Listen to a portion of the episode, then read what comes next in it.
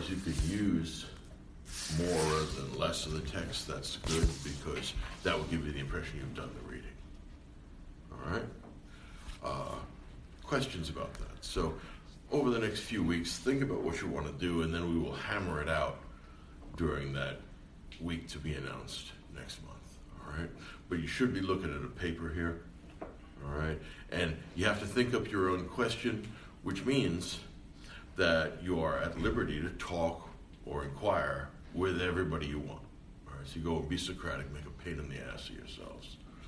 Um, your question will be your question. You'll be the only person doing that since it's unique to you. Um, there's no way to cheat on this. You can ask anybody what the solution to your question is, um, except me. All right. Uh, that being said, today we're going to watch the medieval synthesis get pulled apart like a wishbone at Thanksgiving. Right? And it breaks down. And the bad, I know I'm the bearer of bad news, but it's broken for good. Right? Uh, it's not that the spirit of medieval scholasticism is dead. The idea of making sense out of the world uh, remains perfectly legitimate. And uh, I might be tempted to say that philosophy is an attempt to call things by their right names. Hmm. Right? And uh, the use of names becomes controversial. Right? Uh, Plato is a great genius. I think he's the smartest creature, or the smartest member of our species, as far as I know. Um, what's most remarkable about him is the depth and insight of his questions, and also the fact that his answers are almost always wrong, but wrong in an instructive way. You know, this guy goes to the head of the cave.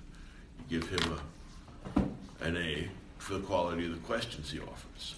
Uh, and the quality of the answers, since they're, I mean, given that they're almost always wrong, is actually very useful. It's very stimulating, very educative.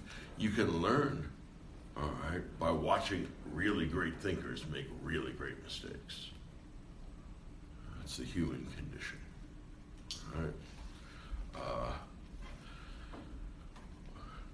the emergence of nominalism from Billy O um, was a retort to the great Dominican thinkers like Aquinas and Albertus Magnus, a whole collection of, of genuine stars, intellectual stars. Um, it also is worth looking at the history of it, um, as I will try and demonstrate to you by the end of the term. Um, history is a very handy discipline to know. It really is. Because the world, like it or not, is a series of historical events. They are real, they are there, they're just a given. All right?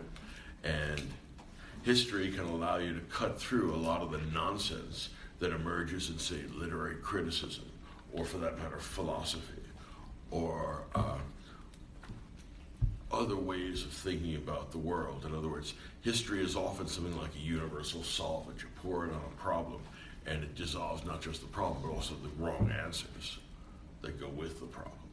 I'll try and show you that um, when I send you my essay on measure for measure, which is how we're finishing the term. Um, my best, under, I mean, it took me like 25 years to write that, that, that paper. Been thinking about it a lot. But once I wrote that, I mean, I think this is dispositive. In other words, this just finishes it off. There's been a whole lot of controversy, almost all of which is illiterate, um, about this play. And yeah, I think that um, history gives me a way of talking, not just about one possible perspective on the play. I think I'm talking about the facts of the play itself. Right? So I will try and justify history at the end of the term, showing you what you can do with it. That's why it's so important to me to combine history and philosophy and literature and psychology and ethics and religion and art. In other words, um, boundary disciplines were made up by accountants, so they could figure out how to pay people. boundary disciplines are not intrinsic to any discipline. All right. Um, the only time the people defend boundary disciplines is when they're nervous and they're trying to maintain their uh, turf.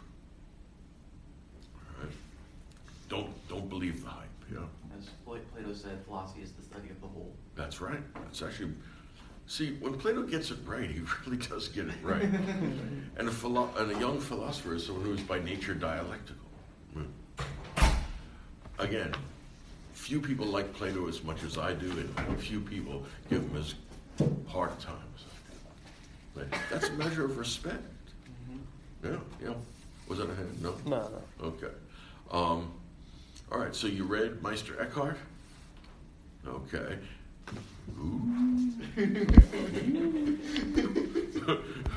I feel like I'm going to start uh, slipping away from the gravity of the earth. You're going to have to put ankle weights on me just to keep me here with you.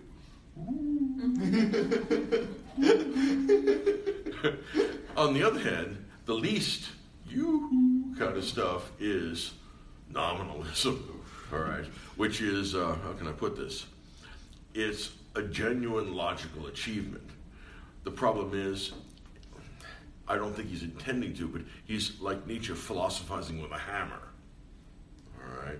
I mean, it's a powerful, destructive argument. It also paves the way for the emergence of modern natural science. All right? Um, yeah. I was going to present on that. Oh, yeah, I know, I know. All right. Um, you can also look at the conflict between Eckhart and Aquinas as being the territorial infight, infighting between two rival orders the Franciscans, which is Billy O, and Aquinas, the Dominicans. Dominicanus, the dogs of the Lord. Yeah. And uh, just when Aquinas gets it all together, Aquinas has a mystical experience and stops doing it. Says, Look, I have things to do. I'm going to get, I'm going to woo with God. I really don't want to do any more logic chopping with you. God knows I've done enough, and my blasted work still isn't complete. And get ready for this. It's not going to get complete. right? If I were to live a hundred lifetimes, I still couldn't complete this. It dawns on me that this just isn't possible. Right? Um, our attempt to create a cognitive image of God, right, is asymptotic. We never completely get there. This is not any defect in God. There are a whole bunch of things that you're not going that you know your understanding of will be asymptotic. But God is going is in some ways the major figure. Yeah. Aquinas would be the first to say that you're absolutely right. That's right. Oh, see, well, that's that's the great thing. I mean, Aquinas um, is often much sharper, much sharper than his latter day advocates. All right. Um, when Aquinas says, given what I've seen, all I've written is straw, my sense is that you credit the guy's understanding of his own work. Uh, and it's not just straw, it's actually very important to understand. In other words, if you weren't at AMU, if you were Florida Gulf Coast, we would have a big chunk on Aquinas and a big chunk on the Bible here because you can't do the West without it. But because I am so interested in pushing the envelope as to what we do in this class, I cover those spaces. If you have already read Aquinas and already encountered the Bible, and I'm going to shove more books in there because that's the way I am. All right, no slack. All right, go ahead. Tell us about the tragedy of nominalism. so, nominalism, I probably read uh, William of Ockham and then found him talking about universals and learned what the heck he was talking about. So first, let's uh, define our terms and define our terms, and talk about what is a universal. Some of you may remember this exercise from ancient philosophy. Uh, remember when Dr. Sugrue asked us to think of a horse. And when you think of a horse, an image comes into your mind, and it's probably of a, a big horse, a strong horse. Does this horse have a particular color in your mind? Uh, for me, it's black. I think just a black horse is really cool. So the, an image comes to your mind when I say the word horse. Now, what's really important here is that that is not a universal. That's what is that's uh, an internal image. but an internal image is always of a particular thing. A universal is a quality or a set of qualities which is shared by every example of the thing. Universal means one in the many. And only examples. Yes, exactly. Every and only. Every and only. So the image in your head of a horse, that's not a universal. Now, you might want to ask, is there a universal of horse? Is there a universal of horses? And quite frankly, I don't know. Most of the time when we interact with the world, we're kind of what I would say we're lazy is too strong a word. We have more important things to do. We don't have time to find the universal of everything that we encounter. So instead, what we do for most of the time is we come up with an image that has general qualities that are generally applicable, and then things that which generally fit into that idea, we just call it by that name. So things that look like a horse, I call a horse. Things that look like a chair, I call a chair. This is, in, in a way, we're all closet nominalists. We all treat the world in a sort of nominalist way most of the time. This is the thing that Dr. Sugrue has taught me, which has been very useful for me to realize that most of the time we do act like nominalists. However, there's something else that goes on in our mind. And Ockham recognizes this as well. We also have universals in our mind. These aren't images, these are concepts. And let me give you some examples. The most obvious example, as Plato saw, is math. If you think of a triangle, you can have an image in your head of a triangle, but you are always able to tell whether or not something is a triangle, even if it has looked very little like the image of a triangle in your head. Because a triangle has a universal definition. It is always and only three lines connected at points. Uh, that's a bad definition, but just work with me for a minute because I'm a little slow in the morning. So you can always tell what a triangle is, regardless of its shape, regardless of whether or not it, it looks similar to the, your internal image. So that we can tell here that we have something beyond a mere image. We have a concept. We have a universal concept. Here are some other examples. You all know what murder is. You can tell you, if you get to a situation which is fuzzy. You don't think, well, it's we're, we're not going. It's it may be hard to figure out whether a particular situation is murder, but you know that murder is always the deliberate killing of an innocent. So you just have to figure out was there the deliberate killing of an innocent here? And then you know it's murder or not. Sometimes it gets gray fuzzy because life is complicated, but nonetheless, you do have a very clear concept of what murder is. Here's another very important example for modern Catholics. You know what a human being is. It's harder to a human being is harder to define. Aristotle thought that he had the definition when he said rational animal. I'm not sure if that's the definition. But whether, even if you can't articulate what the definition is, you have an implicit concept of what a human being is, which is universal and which is, to a large degree, certain. And if it weren't, you wouldn't be able to tell that from conception until natural death, what you're dealing with is a human being. Does that make sense? Mm-hmm. We have a concept of what a human being is. So here's the question. Here's the, the big question. This is the question that has haunted philosophy since the time of Plato. Where do universals exist?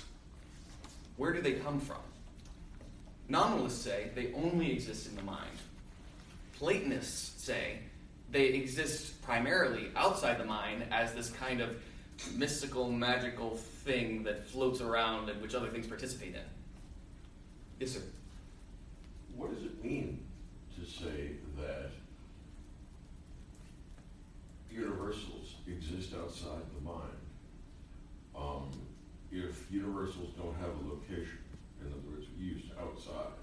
That is an excellent. How, how does something get outside something else without having a location? Right. So that's an excellent question, and I'm just about to get to that. Good. Uh, first of all, I do have to say that I'm going to be using uh, language to some extent analogically. So when I see mean outside the mind, I mean that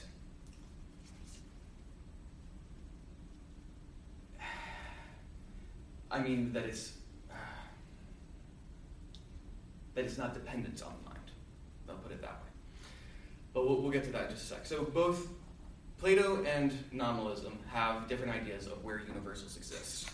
I think they're both wrong. I'm going to defend a version of Aristotle's idea of how universals exist. Not because I think that Jesus was an Aristotelian, and not because I think that uh, the classics got it all right and we should all be uh, woolly mammoths in our philosophy. But I'm going to defend this middle position, this sort of Goldilocks position, because I think both the extremes of Platonism and nominalism are incompatible with Christianity and incompatible with reason. So here's Aristotle's medium solution. He says that universals exist in two places. They exist in things and in the mind that abstracts them.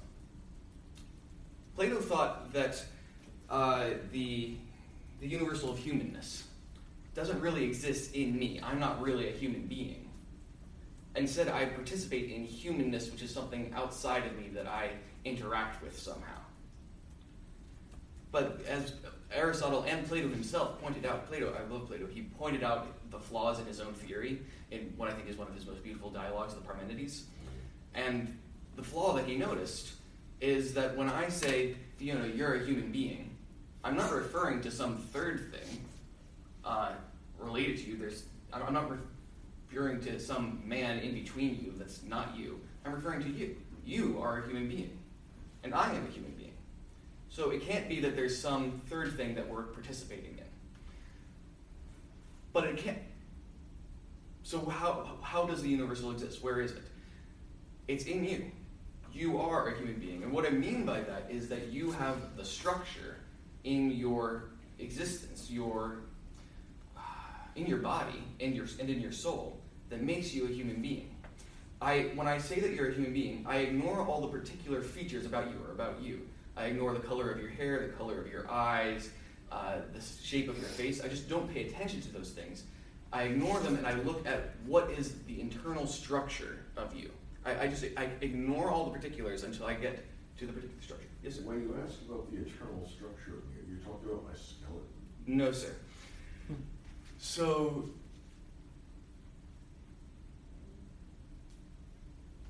I'm not just looking at you sitting there. I'm observing you over time. And there are some things that remain constant in you even as you're moving and changing over time. And if I observe you for long enough, I can ignore all the things that change over time and focus on the things that don't change. When I get to the thing which doesn't change over time for uh, the entire course of your life, then I've found the universal that constitutes you, that makes you a human being. And the same with all of you. So, this is the process of what Aristotle calls abstraction when we see a person or an any given object, it comes into our mind as a total image.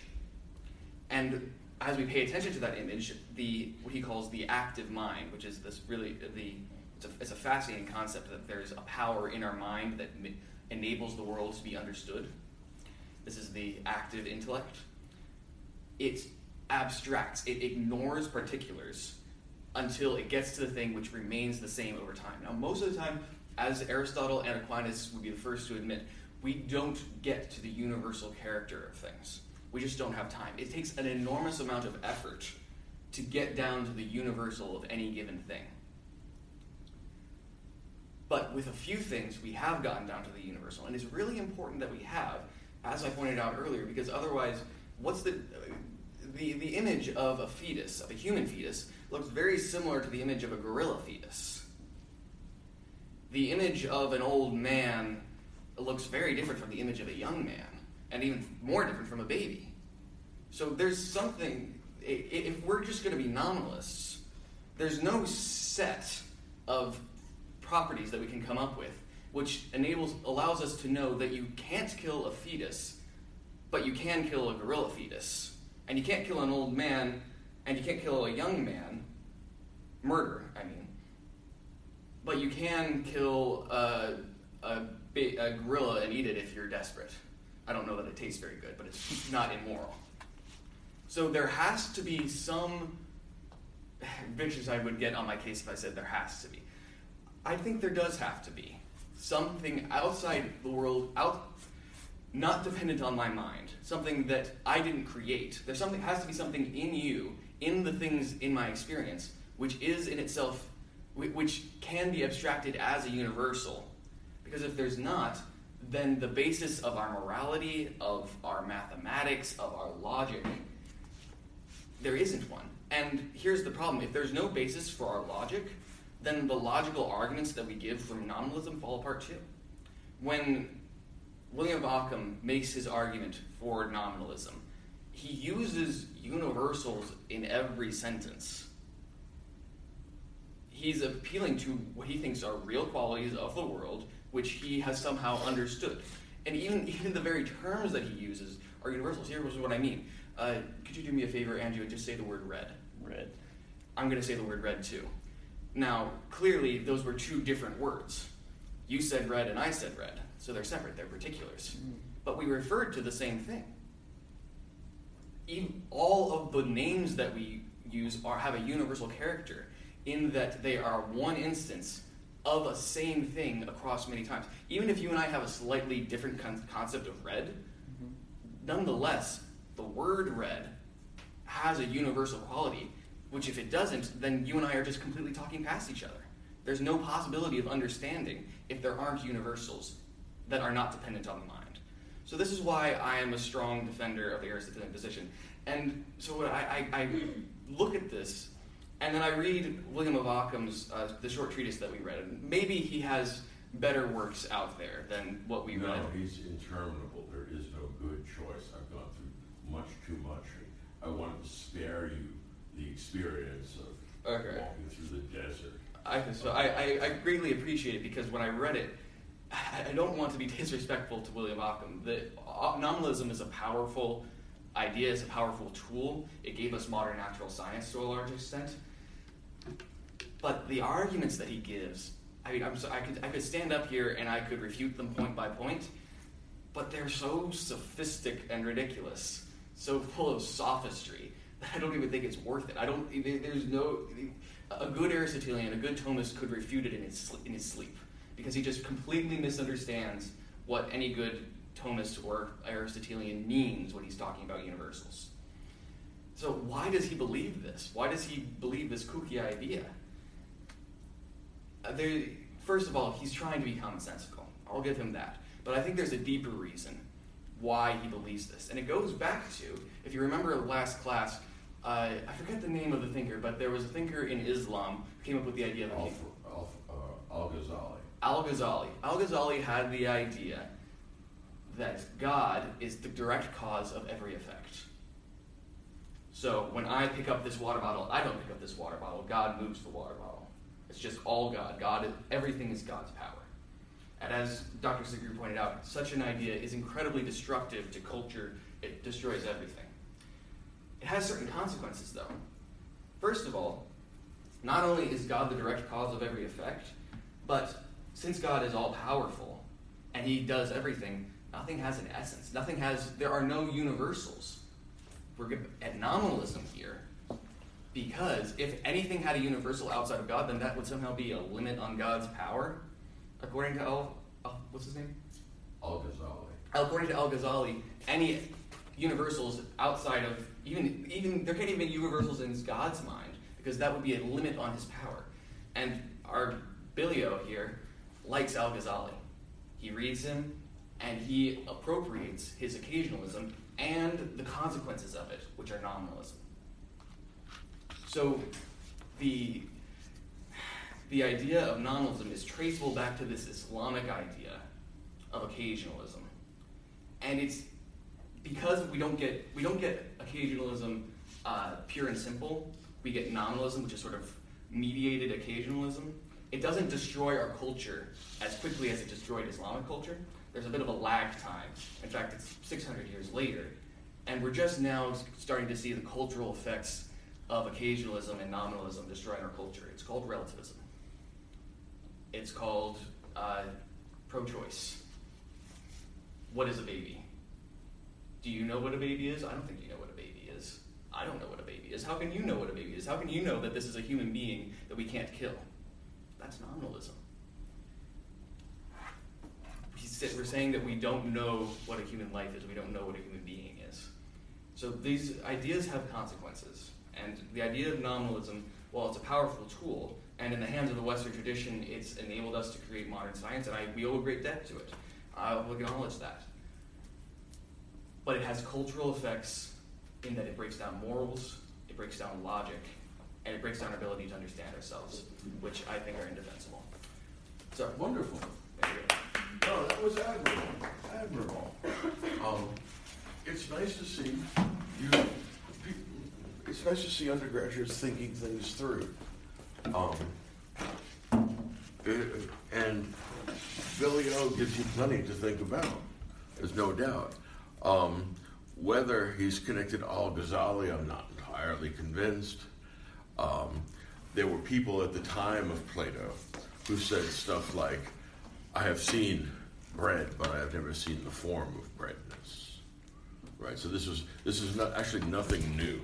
And it's not I mean, people rediscover it all the time. But uh, nominalism is the following proposition, or it involves the following idea that common nouns, as opposed to proper nouns, proper nouns indicate one particular thing. What it means is that all common nouns, like table and chair or human being, right, are all, in fact, collections of proper nouns. Right? Yeah. Just out of curiosity, what collection of proper nouns is the word all? all. Um, what it refers to is, well, actually, no, all is an adjective. So what it means is that uh, uh, without exception. It's, it, in other words, it's not a thing, it's a quality. Right? Yeah. What would the just basic? What would the proper noun of like tables be or table? That table, this table, those are proper nouns Okay. referring to table. Okay. All right.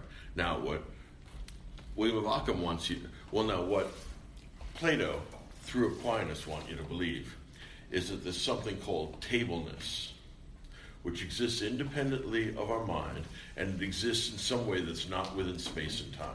So that's not actually what Aquinas believes. Okay. Uh, He's got the more moderate uh, Yes, that's what Plato view. believes. Yeah, right. Fair enough. Okay. So, if you want to know what a table is, for Plato, you have to tell him what property every pla- every table has and only tables have. Good luck. Right, yeah. And even Plato recognized the problem with that and later said That's that right. uh, there can there are only essences of immaterial things was his eventual idea. Yeah, I think that actually that is defensible. In other words, um, with regard to pure abstractions like mathematical things, um, nominalism doesn't give you any advantage. They're uh, attributing universals to things like uh, squares or the square root of one or, or the, you know, the square root of two or uh, a squared plus b squared equals c squared. All of those refer to essential things, to general abstractions. All right? But individual things, the things we refer to with common nouns, it's not clear that they have any corresponding abstraction. All right? Um, instead, what William of Ockham will say is that uh, a term like chair is in fact a kind of drawing of an imaginary circle to create a set of that chair and that chair and that chair and that chair and that chair and all the chairs in the world. All right. Now, what this means is that there are always going to be some uncertain border problems. All right. In other words, there is always going to be some gray areas. All right. You don't get absolute mathematical perfection out of nominalism because there's always a question. Well, does that count as a, a chair or a crow or whatever it is you're defining? And what that means is that there are always going to be some uncertain cases when we're not quite sure whether something falls under a rubric or not. Uh, we actually find this in uh, cladistics in biology, those of you who know it. Uh, there are two tendencies the splitters and the clumpers. They find bones, and the paleontologists, which are the splitters, say, ah, a little bit of difference here. This is a subspecies. and this is a subspecies. So they, and so they tend to be move in the direction of nominalism. On the other hand, there are the clumpers, and what they do is clump things around. That's a kind of dog. That's a primitive horse. All right. But what they're saying is that there's some general overarching term they use to refer to them. All right. Um, arguments between splitters and clumpers never go anywhere because you can't tell a priori whether you should pack everything together under a universal or whether you should be more accommodating to individual reality. Okay? So, nominalism is the belief that common nouns refer to sets of things rather than to some universal. Right? And if you stop and think about it, this is consistent with our ordinary experience. Now, let me bracket the set of abstractions because I think that Platonism and uh, the attribution of universals to that to that set of things that makes very good sense. But it's not clear to me that we have, or even that we need to have, uh, say, the essence of chair.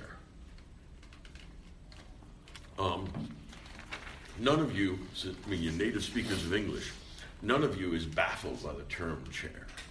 If I were to tell you to stand up and then tell you to sit in different chairs, um, none of you would, would wonder, well, what does he mean by that? You would actually instead just sit in different chairs. Which means you have no problem figuring out what a chair is. You know perfectly well what a chair is. Here's the rub. What is the essence of chairosity?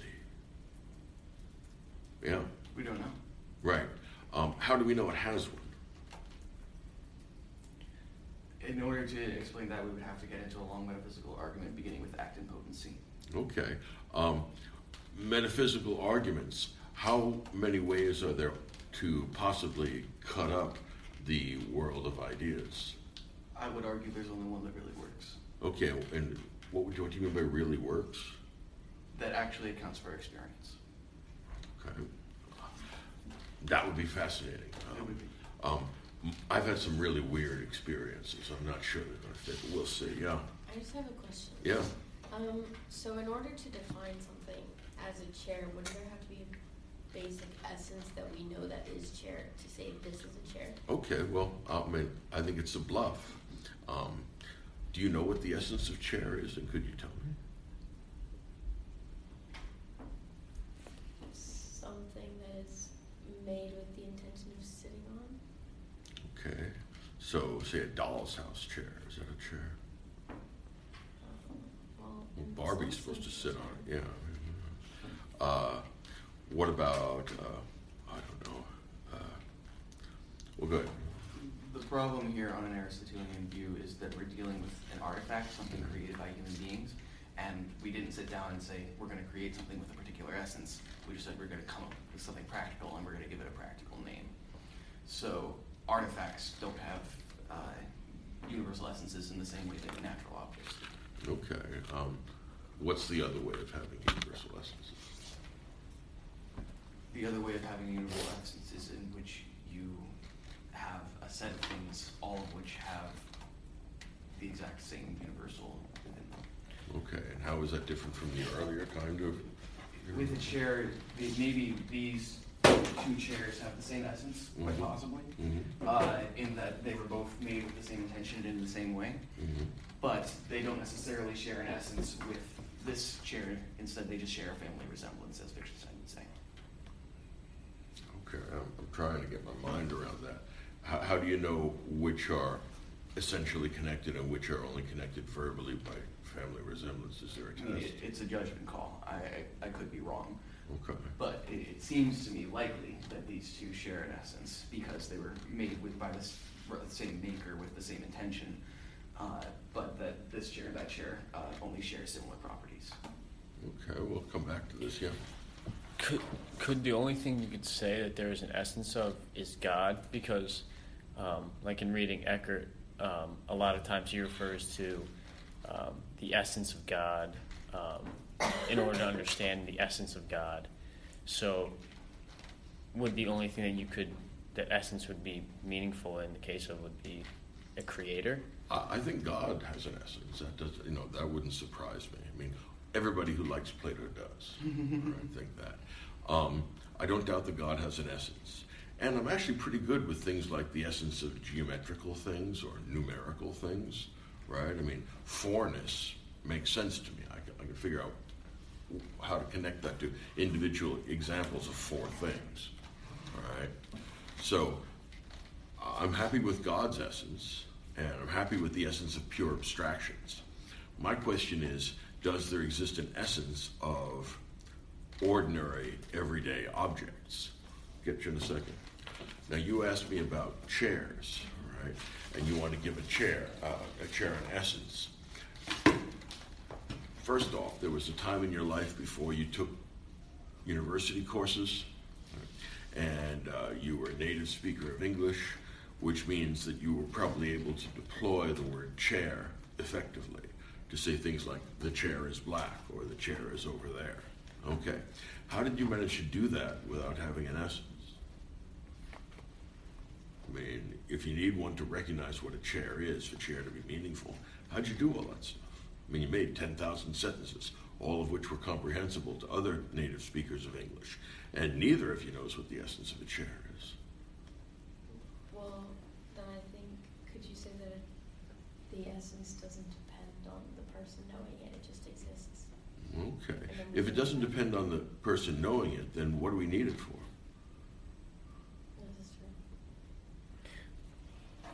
What did you say that the essence of like fo- of mathematical things should be? Oh, Like um, it's defined.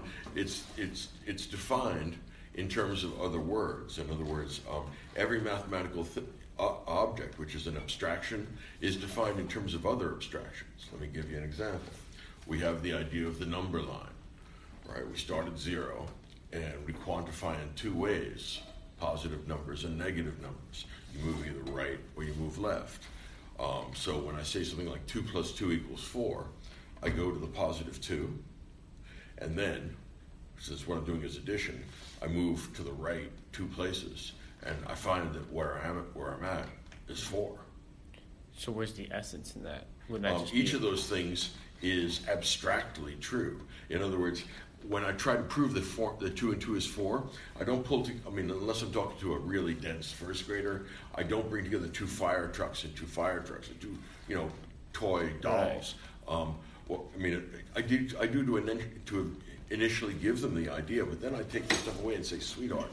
We did it with apples, we did it with oranges, we did it with bananas, we did it with fire trucks. Uh. now, what I want to know is if I just have two things that I didn't put together before, two chairs and two chairs, how many we got? And if they say four, then they understand what four is. Yeah.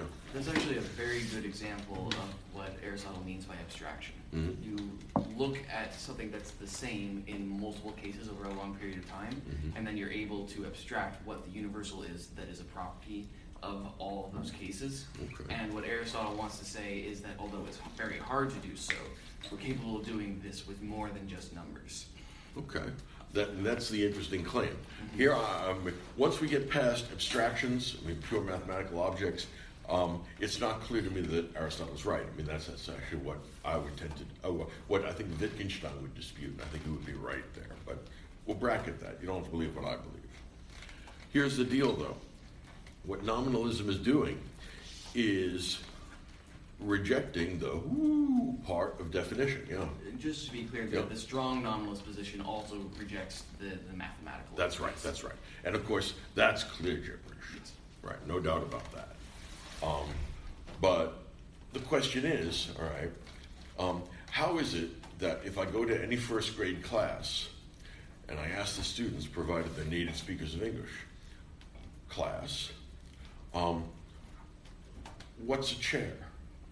And they say that's obvious. It's that and that and that. I mean, um, it's stuff like that. This is like the things we're sitting on. They wouldn't find that problematic.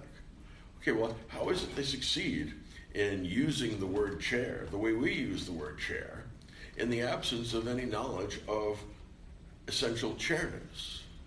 In other words, they don't seem to need it. It doesn't seem to, to do anything. It seems like to me like the tail fins on those old Cadillacs. I mean, they're sort of cool looking, admittedly, but they're also um, an artifact from an earlier time, and they don't appear to serve any function. So when I go when I go to the to Detroit to redesign the Cadillacs, those things are doomed. Right? Okay. So you no no first grader knows what a chair is, and yet every every one of them, when they get told to sit in the chairs, they do. All right. So it seems then that it is possible for language to function just fine, like it is, without being pointed in the direction of these universals, which are a very dubious uh, ontological status. Let me give you an example. Um, do you believe that there's such a thing as the Atlantic Ocean? Good. That, that's admirable. I like that frown because what kind of stupid question is that? Okay, exactly what are its boundaries? And then, after you tell me exactly what its boundaries are, then I want to find what the essence of the Atlantic Ocean is. Yeah? Again, we're dealing to some extent with an artifact. Okay. It's the uh, yes, the Atlantic Ocean exists, whether or not we call it the Atlantic Ocean. Okay. But the what the artifact is the map. Okay. A map is something that we create in order to parcel up the world uh, in order for our practical uses. Mhm. We're worrying about uh, essences and universals when we made the map, so it's very hard to define what the Atlantic Ocean is. Okay, it is very hard to define what the Atlantic Ocean. Is. Actually, it's not. Um, when I go to the east coast of Florida, I go to the beach and I say, well, that's the Atlantic Ocean. I don't have any problem defining it. I have a problem specifying what the essence of the Atlantic Ocean is because I don't think there is such a thing. I agree. Right? So that's the difficulty. Now, notice that the English language is working just fine. No, no resident of Florida has any problem pointing out the Atlantic Ocean.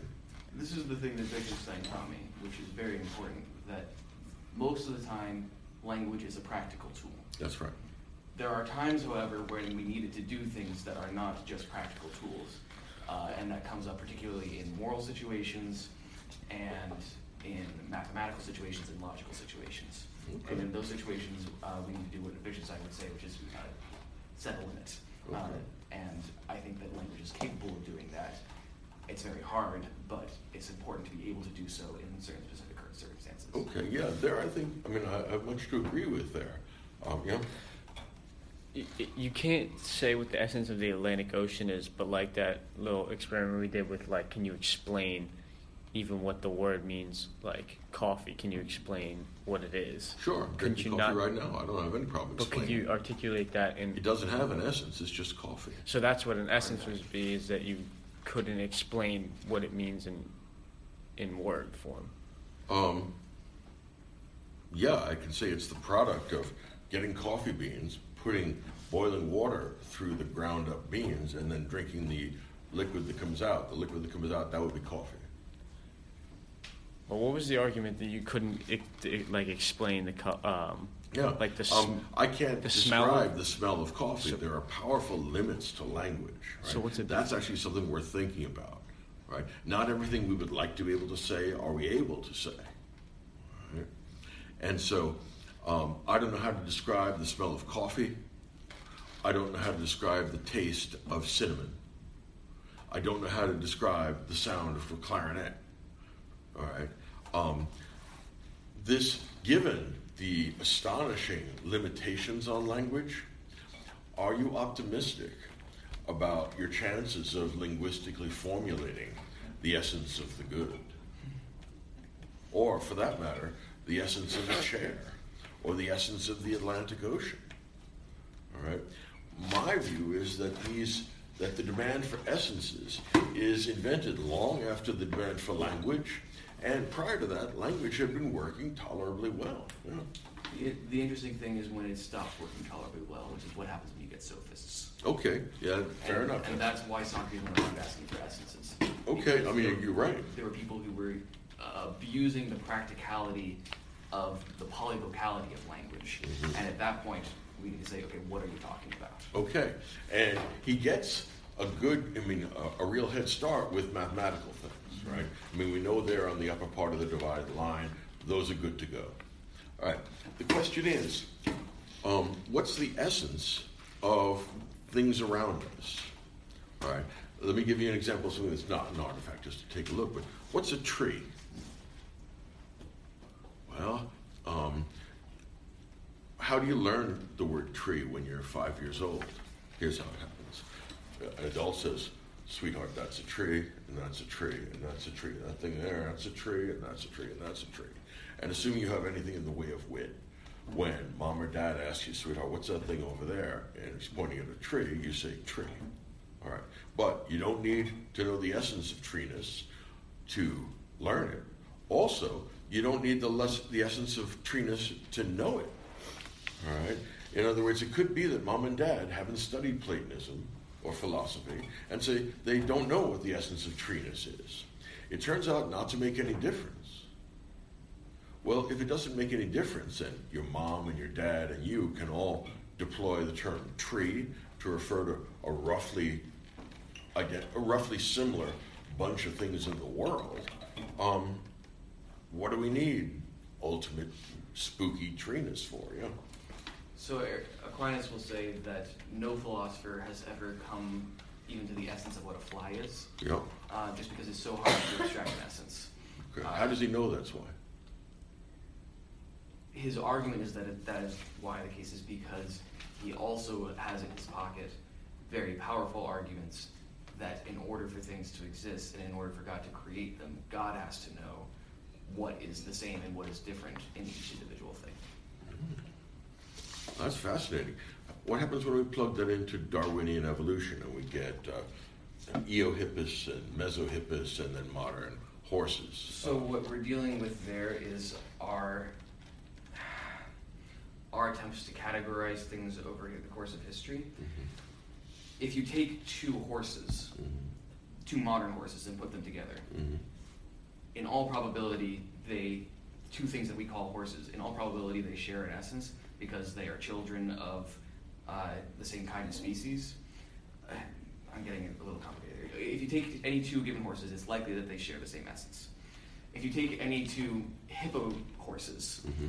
and put them together, it's likely that they share the same essence. Mm-hmm. Whether or not you take a hippo horse and the modern horse and put them together and ask if they share the same essence, I'm not sure. God knows I don't. Okay. How do you know they have an essence? Uh, again, I would have to get into metaphysics here, and that would take a long time. All right. Well, we, I mean, the big question, whatever it is you give us, is how do you know this mm-hmm. particular metaphysical construction is supposed to be other? So, in the same way that we can abstract mathematical objects, mm-hmm. Aristotle wants to say that we can. There's something higher than mathematical abstraction, which is mm-hmm. metaphysical abstraction, mm-hmm. and that enables to get us to get to the basic features of act and potency. Mm-hmm. And these are, I, I'm, I'm just genuinely convinced that these are real features of the world as real as one and two. Okay, no, that's an interesting argument. I mean, I, I, don't have time to dilate on this right now, but I mean, it's a very interesting view. Um, consider the fact that it's. Let's take something like uh, like the Atlantic Ocean. All right, um, there's only one of it. So it's a proper noun. All right. Um, how do I specify oceans in general? Do I just point to big bodies of water? Or do they have some essence? And what would that essence be? I don't know.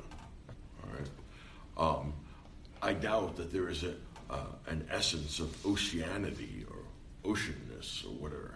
Um, it seems to me that um, the way we ordinarily use language works reasonably well. In other words, did any of you have a problem in 12th grade making yourself understood using the English language? Probably not. How many people you talked to knew the essence of all the things you were talking about? Hell, you didn't know the essence of all the things you're talking about, much less the people you're talking to. And yet, language seems somehow to persevere and continue on, working reasonably well. It's a very practical tool. Yeah. So, my question is this if it's not broken, why fix it? Only in the situations where it is broken. Okay, yeah, right. And I can see that from mathematics. I can see how there has to be an essence of a triangle. It's a two dimensional Euclidean form made up of three straight lines intersecting. I'm fine with that. Um, what's the essence? Now, when you said, what's the essence of a horse? What you're doing is freezing horses in time. But in fact, in the, in the world around us, no object is frozen in time. So my point is, between the emergence of Eohippus, dawn horse, and its transformation over millions of years and many, many generations to Mesohippus, and then that turns into modern horses. Um, is there just one essence they're all participating in? Are there three essences? And whatever you're going to tell me, whether it's one or three or 500, how do you know? That's actually very well said. The idea of abstraction is to take things outside of time, uh, outside of the world of change. Mhm. Uh, what Aristotle wants to say is that because there is both change and some real permanence in things, that at least for a, a given set of time, we can have genuine knowledge of things by considering them outside of time and not just considering them inside of time. Okay, here's what. Um, And uh, just to point out Yeah. further, you every time that you refer to Eohippus and the change over modern horse, Mhm. you are stepping outside of time to ex- consider this stretch of time. no, what I'm doing is drawing a circle around a whole bunch of examples during. Right, but in order to do that, you, you're not going back to that, the particular time of the Eohippus and the time of the modern horse. You're abstracting from time in order to look at this change over time. Okay, um, it's perfectly possible. I mean, here's here's the where I depart from this. Mhm. Um, the Greeks, like all the ancients, believe that you can really only know stuff that is. All right, it has to sit there. It has to be frozen someplace. Yeah. Now, the problem with that is that I believe, and I think there's pretty uh, convincing reasons to believe that it's possible to know things that undergo change. If it were not possible, modern natural science would not be possible. And yet we're surrounded by it. So, my point is this you can know things that are pure abstractions. You, and, and that you abstract outside of temporality, but you can also know things within temporality. Now, my point is that what it, what mesohippus is, that middle horse, the boundaries of that are arbitrary and fuzzy, right? And each one of those me- mesohippi, I guess, um, is going to be slightly different from its parent because that's what that's how evolution is possible. So the question will be first, exactly what is the essence of mesohippus since it is constantly in flux? And if I want to push it back, I could push it all the way back to the first one-celled animal, and I could push it forward to us. Now the question is this: um, Is there some essential way of partitioning this line of living things? And if so, how do you find this essence? Or um, is it nominalist in the sense that you create rough and ready set theoretic things about uh, the one celled origins and then the multicellular, I don't know, turning into uh, whatever it is they are, uh, mats of bacteria and stuff, going all the way up. So you could make this one universal thing, living stuff. Okay, but then you'd have to find what the essence of life is. That would be tricky, difficult. know. I'm happy to say I, I know that I don't know the answer to that, just so long as I can defend our ability to know what a human being is. I'm, I'm, I can actually live with that. Um, the question will be then, um, what is a human being? I think that Aristotle was partially right when he said that we're a rational animal. Although you have to, Have you read the Bacchae?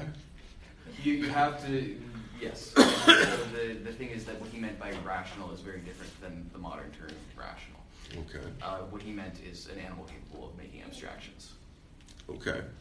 Um, also capable of not making abstractions Yes. So I. I, I also think that uh, Swift right, was pretty close to the truth when he said the potentially rational animal. okay. Um, what would, what is Ockham's uh, belief?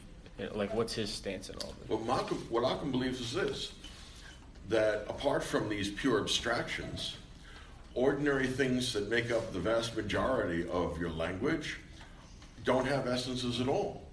Instead, what they have, what Wittgenstein will call is family resemblances. Right? And what that means is that we don't know what the essence of chairness is. I don't know what it is. Uh, most seven year olds that understand English can use the word chair with perfect pr- accuracy. There's not much to argue about, and yet none of them know what the essence of chairness is. So here's the question. Um, Ockham is asking, why do we need these essences, these abstractions? Apparently, we don't, because language work, uh, works just fine without them. And if you don't need them for something, well, then why are we spending our time constructing these things? He said they have fam- family. Uh, Family resemblances, yeah. Um, this chair and that chair and that chair and that chair and that chair all are things we would refer to as chair, which means they have a certain collection of similarities. In other words, this isn't a chair. Knowing the speaker would be tempted to say, hmm, you're drinking from a chair, right? No one would use it that way. So it's just like a primitive like clumping. Yep. Um, it well, it's clumping, but and, and it certainly is primitive in the sense that it's from the origin, Right, right, from right, the origins. right. But the fact that it's primitive doesn't mean that it isn't also sophisticated, Right. because it prevents you from mystifying yourself, wondering what's the essence of dinosaur. I mean, what makes something a dinosaur as opposed to being anything else? My guess is that dinosaurs don't have essences either. C- Could could modern science argue that? Because I'm sure you would get this argument from like an atheist that not not even an atheist, Mhm. but that the DNA makeup would be like an essence because it's it's something that's within all animals. Or, Okay, yeah. Um, you might want to say that it's something uh, that DNA is uh, intrinsic to anything that's alive, but when they die, they still have DNA in them. okay, but how would they get but how would they get rid of the evidence? Wouldn't that art strengthen the argument? If they die, they still have DNA. Well, um, if you try, if we're trying to define living things or animals, Yeah. um, if they're dead, that would be an impediment. But it would still be an animal. Would it? Well, I mean, Yeah, I mean the same way a body's still a body if it's Okay. dead. Oh, well, look good. We can have some, some fun with this then. I'm going to do a couple of things. First off, I'm going to look at the animal. I'm gonna, this is the corpse of our possum. Mm-hmm. It's a dead possum. All right. I'm going to number all the atoms making it up. It's some finite number. Mm-hmm. Okay. I'm going to put all of the odd numbered atoms over here, and I'm going to put all the even numbered atoms over here. All right. And then I'm going to fill in the ones that are lacking with other separate atoms. What do you mean the ones that are lacking? Well, here I only have the odd numbered atoms. Yeah. But I'm going to need, in order to, recreate the possum, I'm going to need Yeah. the atoms that are missing. Okay. Okay. I'm going to do the same thing over here. Mm-hmm. Okay. Where'd the essence of the possum go? Which one of them has it? Well, I'm not saying a possum has the essence. I'm saying that the wouldn't the DNA and like the atoms have the essence. Where did the DNA go? Here we have new DNA, at least in half for each of them. Yeah. Right. So which one of them has the essence? Well, is that how it works? That the atoms? Well, no. I'm trying to. What I'm what I'm asking is, um, why should we believe that the possum has an essence because it has DNA in it? I can split that, Yeah. Put half of them here, half of them there, stick in other neutral material objects To make it alive again is Yeah, if you want. I mean, uh, you know, uh, it's a science fiction hypothetical. You can take it any way you want. My point is, um, if the original possum we had had an essence, when I split them in half, right, where does the essence go? Do both of them have half the essence? Does one? Do both of them have all the essence, or do neither of them have the essence? Well, couldn't couldn't you say that both of them have the essence of that DNA that made them up? That was one at first. If like you split it up, the DNA is still over here and it's still over here. I don't think splitting up would really do too Okay, much. so they both have the essence now. So we doubled the amount of essence. No, that's not that's not what you would be saying. You would Okay. be, you'd be saying that the DNA is still is still there. If you split it up, that doesn't negate that it's like not there or it makes double the essence. It just the DNA would if it was split up, the DNA would still be in the at. It would still be existing. It would still be a thing. If I took the DNA out of the possum entirely, um, would the possum still have its essence? Or would the essence travel with the DNA? it, would travel. It would be with the DNA. Okay. So, So- DNA is. Is an essence. All right. Um, if I have a piece of DNA in a lab and I have it on a, on a, you know, the viewer of an electron microscope. Okay, is that DNA alive because it has the essence of living things or animality or whatever it is you're trying to attach to it? I don't think it would have to be alive to have to have an essence. Okay. Um, well, if the essence of animals is that they have DNA, all right, um, the essence of DNA is going to be what? Uh, that's a good point. See, these essences are really tricky.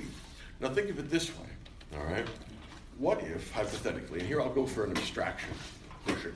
Um, let's think of beauty. right? I believe in beauty. As a matter of fact, I'm, I'm a sucker for beauty. When it comes particularly to intellectual things, uh, I, you know, I'm a Platonist rather than an Aristotelian. It's not that I don't admire Aristotle. It's just that he's not poetic. It doesn't move. It's not beautiful. Okay.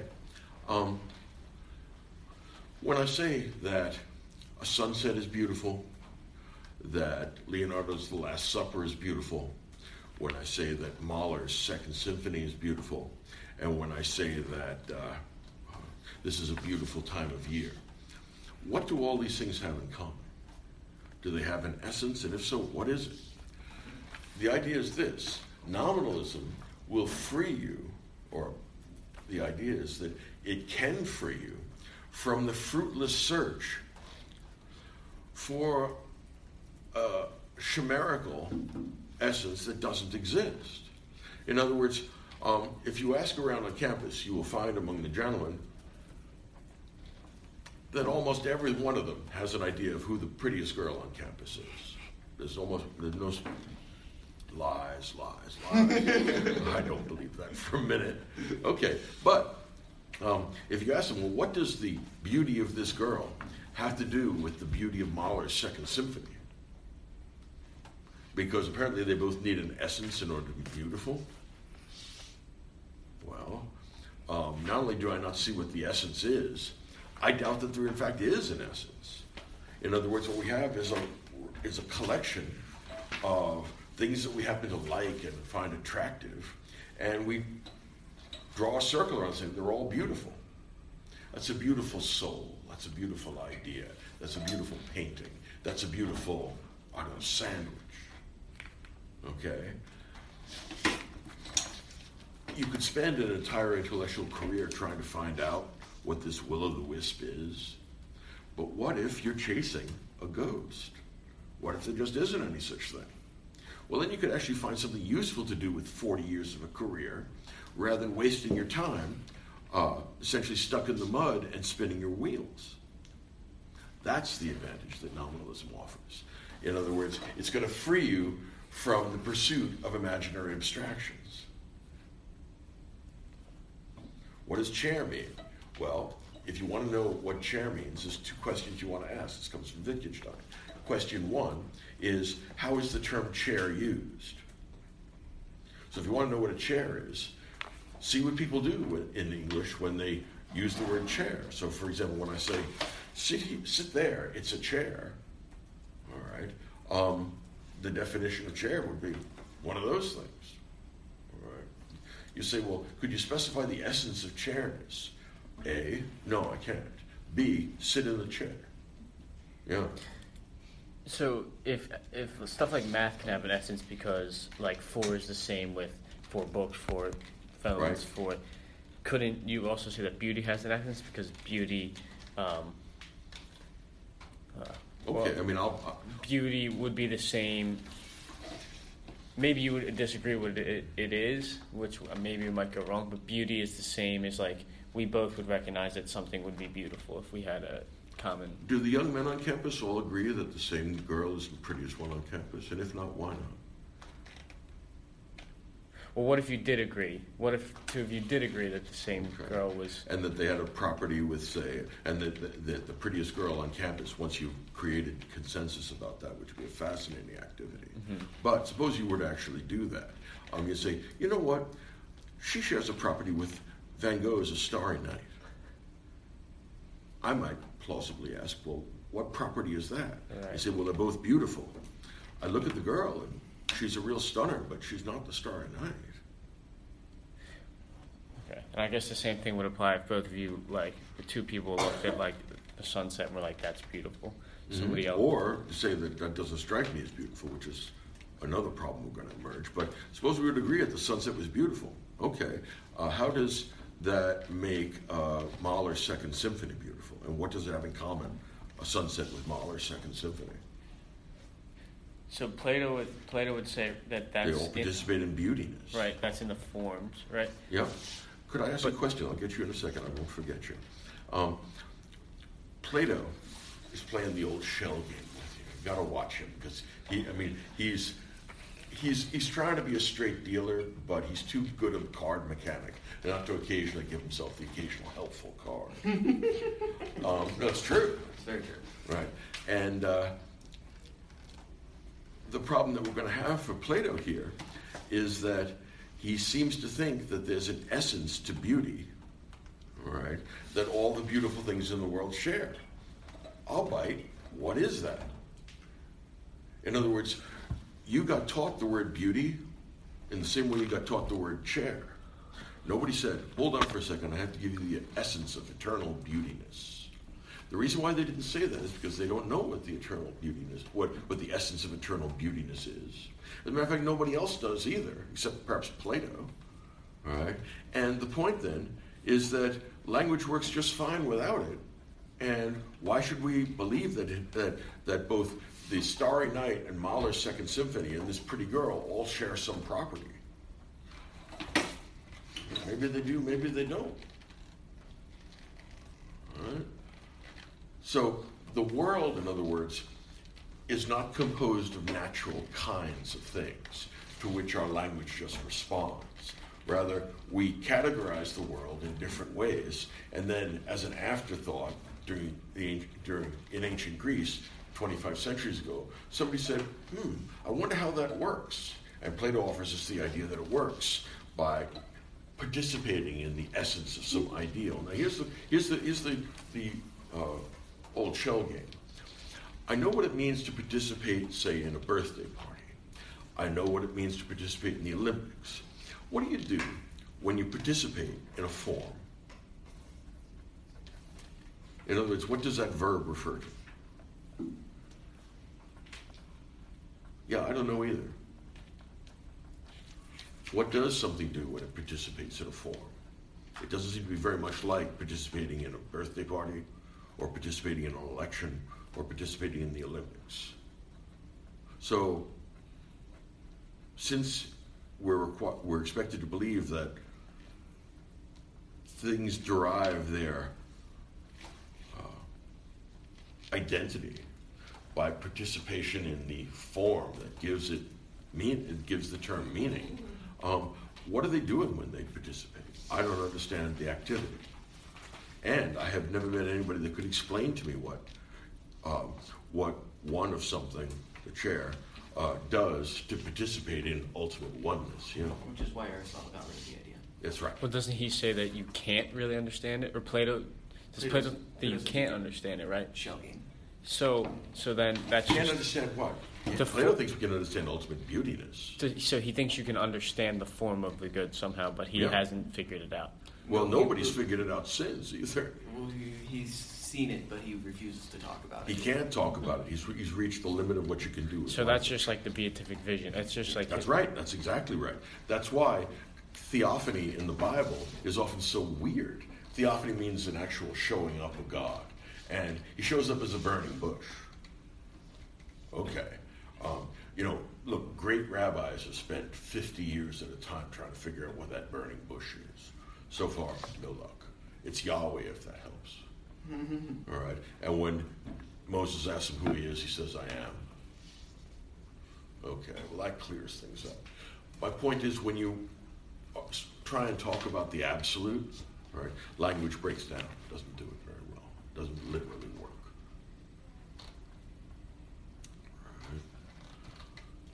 So, um, now you had a question. I did, though it's, it's at this point some ways back. Um, Good. And, and that's Go ahead. regarding, you, know, you, you, you bring up different examples of what we call beautiful, but I Yep. think, I think that you're hiding out in chemistry. Um, in Hiding that out in chemistry, that's When we look at it, we, we look at a series of beautiful women in terms of what's going on in the brain is, uh, at least from a standpoint of modern science, what's happening is that the brain is, is basically looking at qualities and trying to, I might be so crude, pick a suitable mate. Um, likewise, when we hear a symphony or look at a painting, it, it's, it's stimulating different electrical signals in our brain, which is pleasurable. And it's really easy to switch those two, which I think is a shell game on its own. But something that we could describe it, I think that there's a defensible position for beauty. All things that are beautiful bring us closer to God, and only beautiful things bring us closer to God. That, that keeps the definition purely uh, in, in the abstract and in, not in a real instantiation. I think when, when we try and um, push the essence into physical things, we kind of get stuck with nominalism. Because if we want to, we want to talk about DNA, if we want to talk about the possum, uh, science sort of proposes that one atom is as good as another. You know, one proton and one electron, they're all interchanging. In which case, our, our possum isn't found in one set of atoms or another; it's in an arrangement of atoms. But then Okay. time complicates that. All right, let me, I'll get you, yeah, you can go on further, but let me stop it here. All right, so it's not the content, it's the, sh- it's the form of the possum that makes it a possum, is that the idea? Are we talking about form or arrangement? And if so, Well, I mean, you were trying to tell me something about an, the essence of the possum. sure. All right, and where does this, where does this essence lie? If we try and assign it to a physical arrangement of atoms, Mhm. we have to first we have to look at a window of time, right, from the beginning of a thing to the end of the thing. Mhm. Uh, so for a human being, from I, I would uh, suppose the moment of conception to death, and say what is in common uh, physically, and I think there we have to be pushed into nominalism because you know even if we make a genetic uh, clone of one thing, there is going to be mutations. There will be differences. It just is simply not, possible Okay. to essentially physically synonymous things. Okay. Um, I, I was trying to get to an understanding of uh, why, of what, gr- what reason you have for believing possums, for example, have an essence. I'm not convinced that they do. You don't? Okay. I get the idea. And people do. Fair enough. Okay. Um, what is their essence? The essence of a human being. Yeah. I mean, uh, for people, what's the essence of a human being? Here again, I think I, one needs to sort of uh, go into siege theology for an answer to that. And, uh, the, the potentially rational animal seems like a good, uh, a good definition to me. I, I think Okay. I have a better one. potentially rational animal. I like that idea. Um,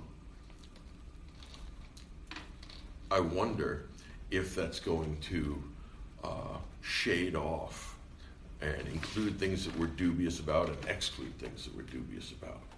Suppose you have a, a birth defect, somebody born with serious brain impairment. All right, um, they're not potentially rational animals. Sure. Sure. Okay. They are. Um, They are in lieu of without a brain. Okay, well, I mean, likewise, if uh, a sports player is to suffer serious enough injury or even to die, that will deprive them of their capacity to be rational as far as we're concerned, but, but somehow we still end up calling them a human being. Yeah, that's what I'm. won- Uh, that's what I'm wondering I- about. It seems that Why do we call them a human being? You said that human beings are rational animals. It seems to me that there are examples of, you know, unfortunate people that don't seem to have that capacity for rationi- rationality. But I would still be inclined to consider them human. I wouldn't euthanize them. Sure. Uh, is someone rational when they're asleep? Well, I don't know, but I'm pretty sure that people that don't have a brain are, are not rational. Okay. Um, that's a true statement, but it doesn't answer the question. Um, Yeah, I don't know if they're asleep because remember, I'm, I'm, I'm, being nominalistic here. Just seem- you want to, you want to include it or you want to exclude. You could do it either way. You could be a clumper or a splitter.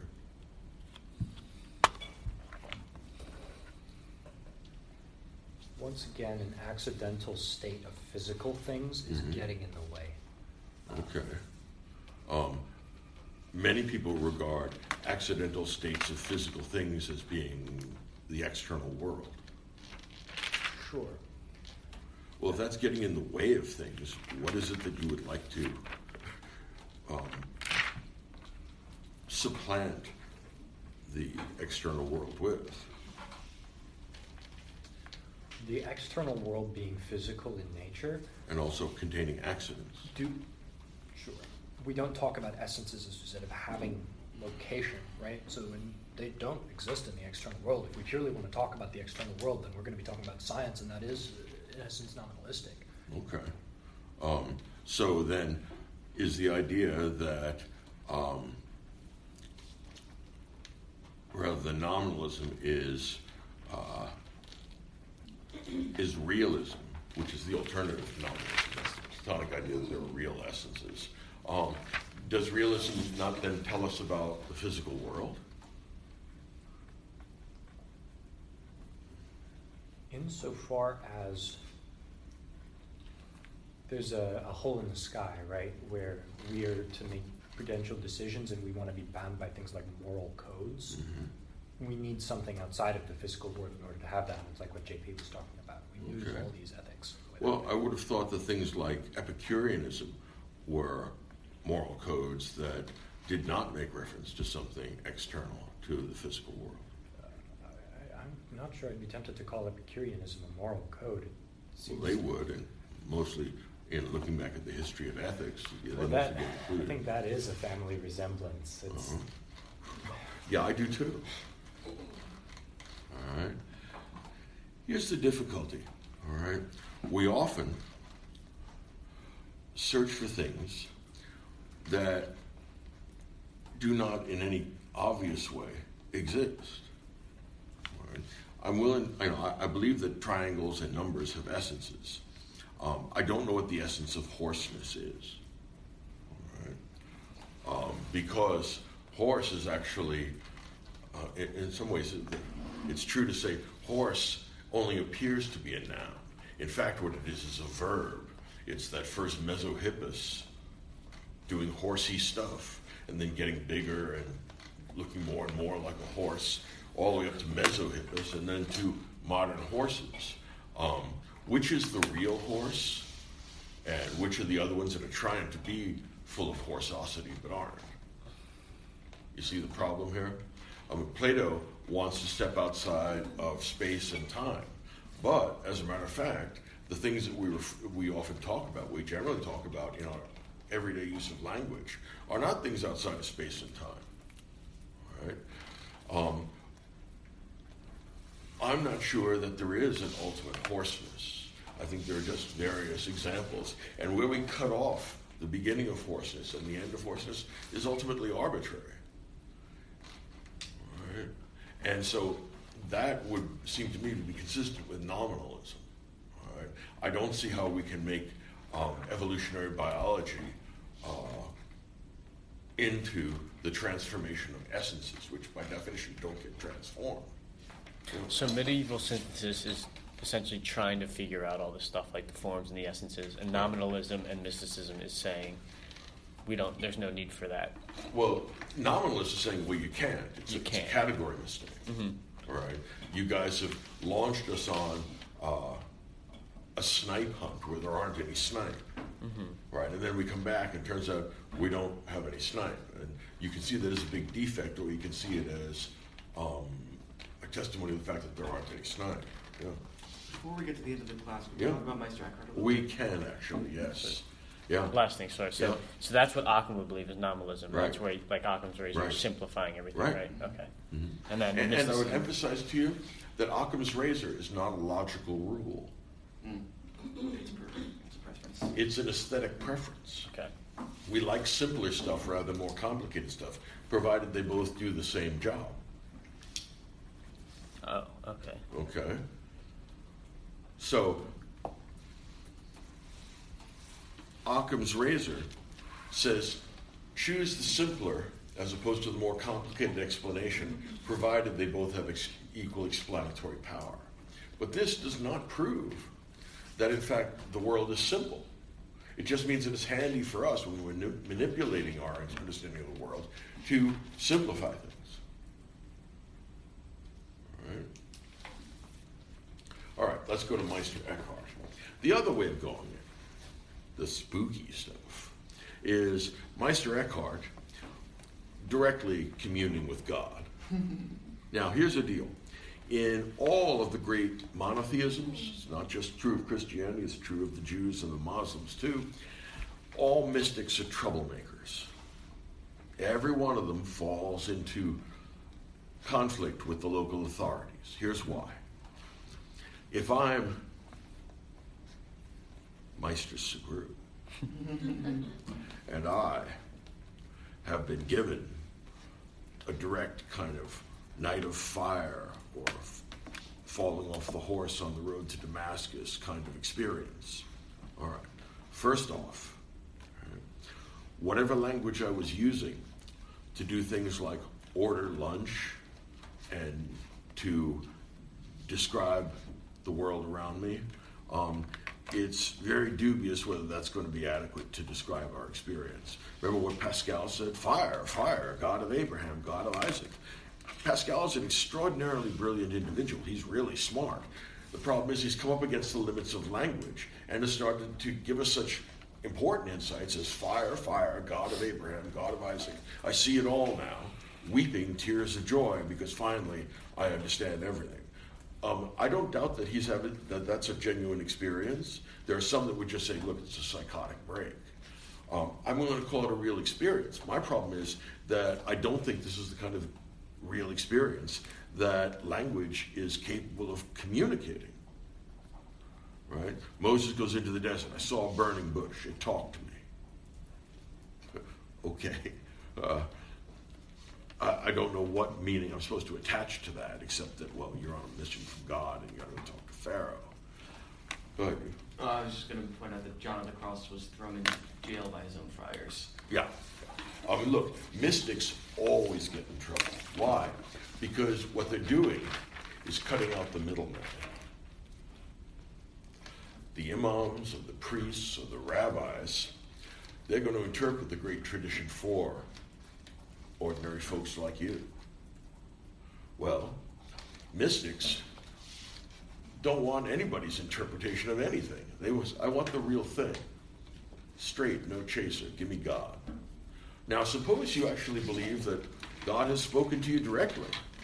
Um, you are now a threat to the authority of the religious establishment you were born into. I mean, the rest of them are, are working years after, for many years, laboriously trying to figure out what God or Allah or Yahweh are doing. All right? And yet, here comes this upstart who says, I have special, unique insight into the nature of God, and I don't need any of this logic chopping to do it with.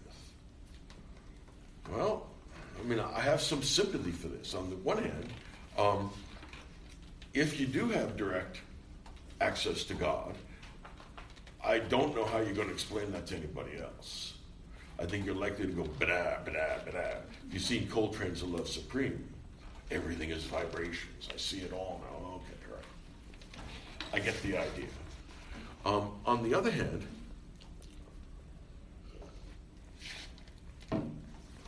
um, if you can't talk about it, how can you communicate it?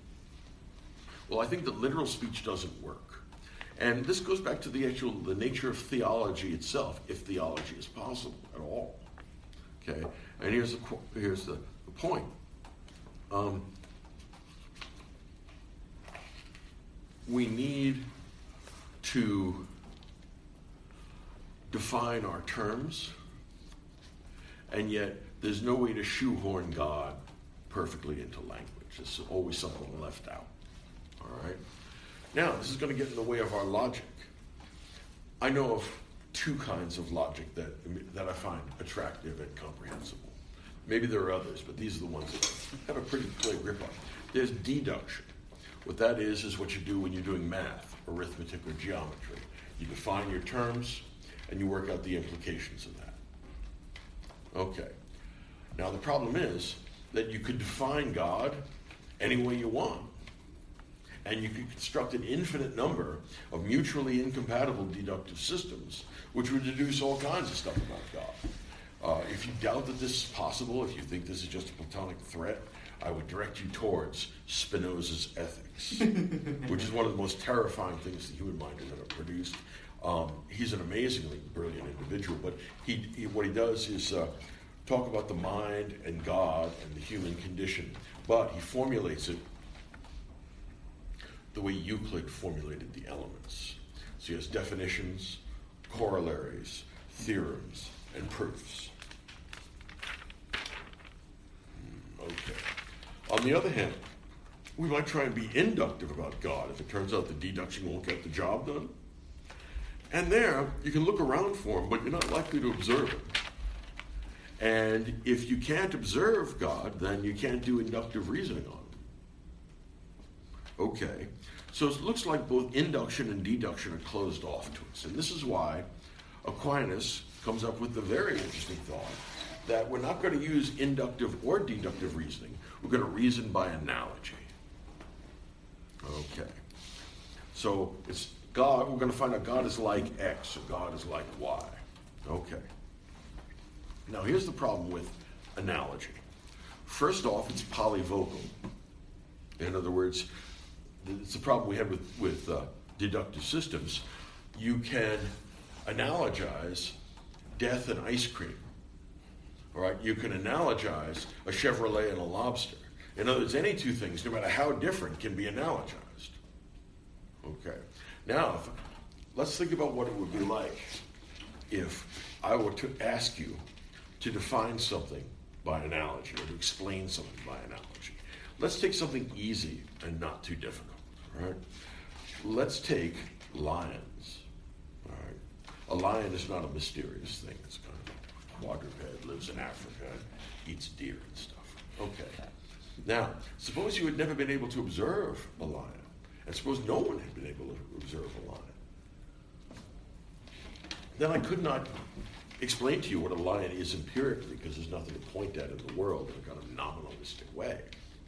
So, instead, I'm going to say X is like a lion, Y is like a lion, and you're supposed to be able to figure that out. All right, now, let me give you an example, give you some sense of how powerful this method is. Right. A lion is like a starfish. Now, you may ask, what? And the answer is um, starfish are, in fact, very effective predators. They live at the bottom of the sea, and clams, if they had enough brain power to do so, would be afraid. Because although starfish to us look like they creep along very slowly, compared to the motion of a clam, these things are absolutely sprinting. Right? Right. It jumps on the clam, it locks its arms around it, and the clam can't open its shell, which it needs to do ever so slightly in order to breathe and to eat. So that's how starfish kill mollusks. All right. Now, when I tell you that a lion, because I'm trying to explain lions to you analogically, lions are like starfish. I say, well, all right, that's less than illuminating. Right. If you went around, remember you've never seen a, a lion before, and you say it's like a starfish. You go looking about, you're, you're not actually likely to make all that much progress on understanding lions. All right. I can say it's like uh, anything else, X, Y, Z. Here's the point. All right. You may find information to the effect that God is like a starfish, or like lions are like a, a lion is like a starfish. You're doing it analogically. You learn precious little about lions like that. My guess is if I said, "Well, look, it's like a starfish. Now go get me a lion," you would probably be incapable of doing that. Okay. Here's the deal.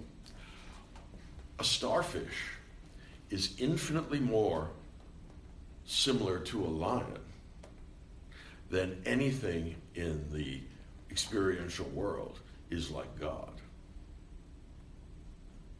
What's that? That's a fact. Now, there's no, this is where things get really ugly. All right. If you thought, if you, if you were underwhelmed, if you ended up being unimpressed by the information that God, that lions are like starfish, okay. Well, the claim that God is like X is infinitely less informative.